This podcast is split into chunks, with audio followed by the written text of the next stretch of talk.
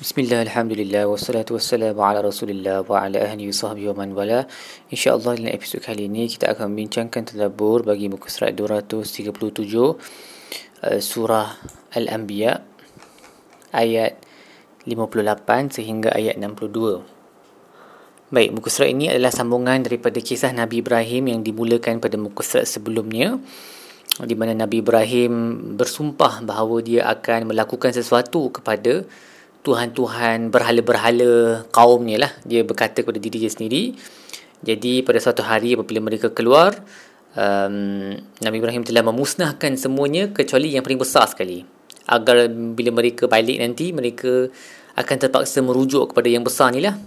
Jadi bila mereka balik mereka nampak semua tu musnah. Qalu man fa'ala hadha bi alihatina innahu laminal zalimin. Mereka berkata siapa yang melakukan ini kepada tuhan-tuhan kami? Ia adalah daripada mereka yang zalim. Jadi orang katalah orang ramai kata qalu sami'na fatan yazkuruhum yuqalu lahu Ibrahim. Kami dengar ada seorang uh, anak muda yang duk sebut-sebut pasal tuhan-tuhan kamu ni. Katanya namanya adalah Ibrahim. Jadi qalu fa'tu bihi, bawa dia ke sini ala a'yunin nas di hadapan uh, mata-mata seluruh masyarakat la'allahum yashhadun supaya mereka boleh memberi penyaksian. Lepas tu mereka tanya Nabi Ibrahim, "A anta fa'alta hadha bi alihatina ya Ibrahim?" Adakah engkau telah uh, memusnahkan uh, adakah engkau telah melakukan sebegini kepada tuhan-tuhan kami wahai Ibrahim? Nabi Ibrahim kata qala bal fa'alahu kabiruhum hadha fas'aluhum in kanu yantikun. Ni yang buat yang paling paling paling besar sekali yang ni. Uh, tanyalah mereka ni kalau mereka boleh bercakap tanya kepada tuhan-tuhan yang dah musnah tu uh, tanyalah kat tuhan-tuhan yang batu tu kalau mereka boleh menjawab. Jadi mereka pun kembali bermesyuarat sama sendiri dan mereka berkata sama sendiri innakum antumul zalimun. Uh, kita telah berlaku zalim.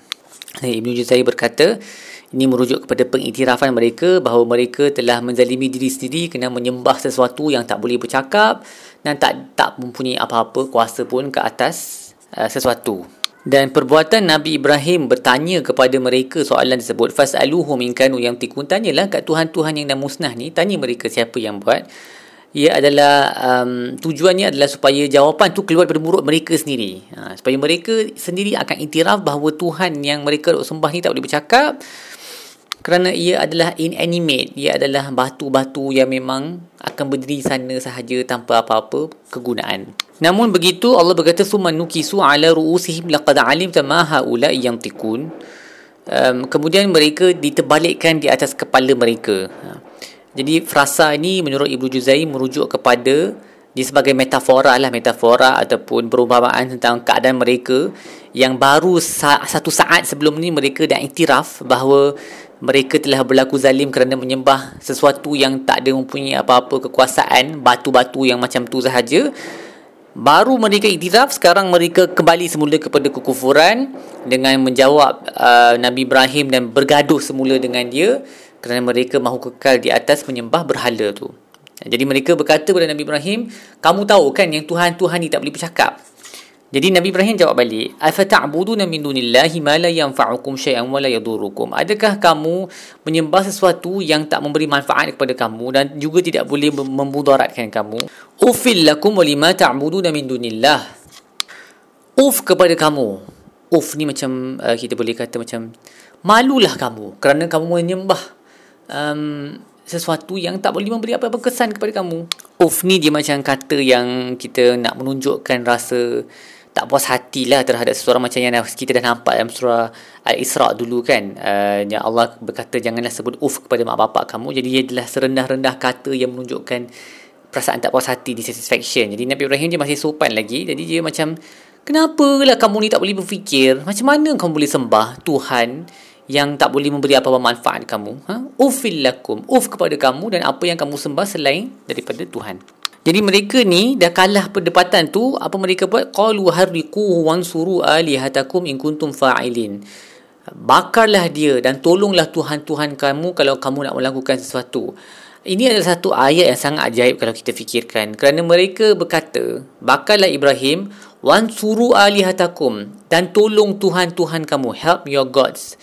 Betapa tak masuk akal ni mereka punya apa uh, pemikiran yang mereka boleh sebut perkataan ni boleh keluar dari mulut mereka tapi mereka sedar how illogical and nonsensical. Betapa merepeknya uh, apa yang mereka sebut ni. Tolonglah Tuhan Tuhan kamu. Kenapa Tuhan tu yang perlu ditolong? Patutnya Tuhan yang kena tolong kita bukan kita tolong Tuhan. Kalau Tuhan tu kita kena tolong maka memanglah dia tak layak untuk dipanggil Tuhan. Tapi mereka tak nampak benda tu dan ini menjadi sunnah orang-orang yang uh, berkuasa bahawa bila mereka dah kalah perdebatan uh, mereka akan menggunakan kuasa mereka lah untuk musnahkan musuh mereka sebab dah kalah, dah kalah debat kan.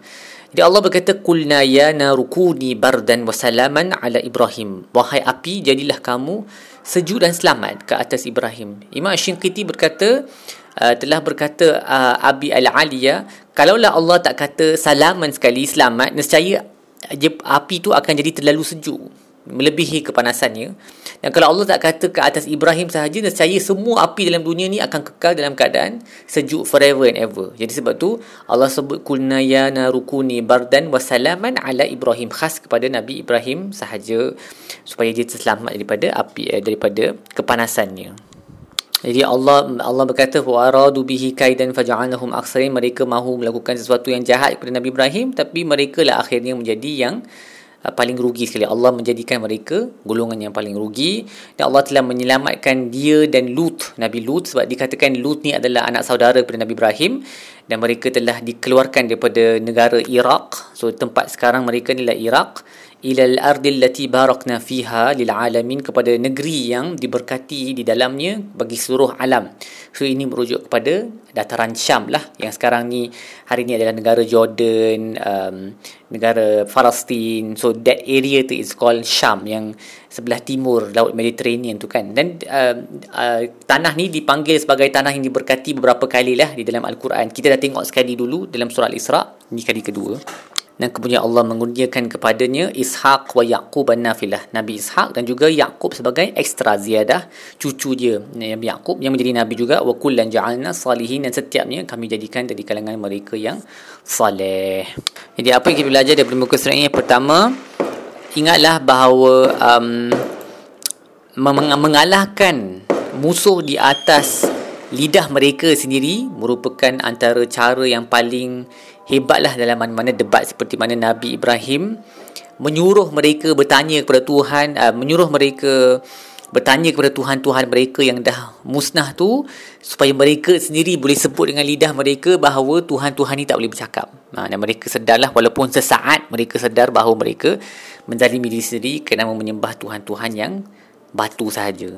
Juga kita belajar daripada kisah ini bahawa hidayah ni dia tak cukup sekadar dengan akal Uh, kerana mereka ni nampak yang Tuhan tu memang tak boleh bercakap dan memang tak layak untuk disembah hatta mereka yang kena tolong Tuhan-Tuhan tu tetapi mereka tetap tidak terpandu untuk uh, menyerah diri kepada Allah. Which shows you menunjukkan walaupun mereka faham perbuatan tu perbuatan yang tak masuk akal mereka tetap mahu kekal di atas kekufuran uh, yang menunjukkan bahawa akal alone tak cukup untuk memperoleh hidayah hidayah adalah kurniaan daripada Allah Subhanahu Wa Taala.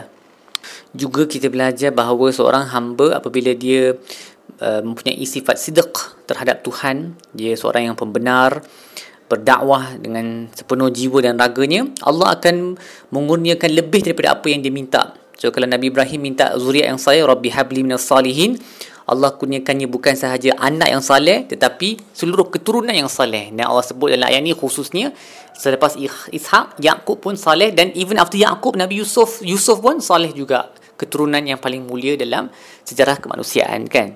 Dan dia juga belajar kita juga dapat tahu um, pengajaran daripada kisah ini kalau kita uh, menolong menegakkan agama Allah, melakukan amalan-amalan ketaatan nescaya Allah akan menyelamatkan kita dalam dalam waktu-waktu yang susah seperti mana Nabi Allah menyelamatkan Nabi Ibrahim dengan menunjukkan api tersebut. Setakat itu sajalah tadabbur kita bagi muka surat ini. InsyaAllah kita akan sambung dengan episod-episod lain. Wassalamualaikum warahmatullahi wabarakatuh. Wa ala alihi wa sallam. Walhamdulillahi rabbil alamin.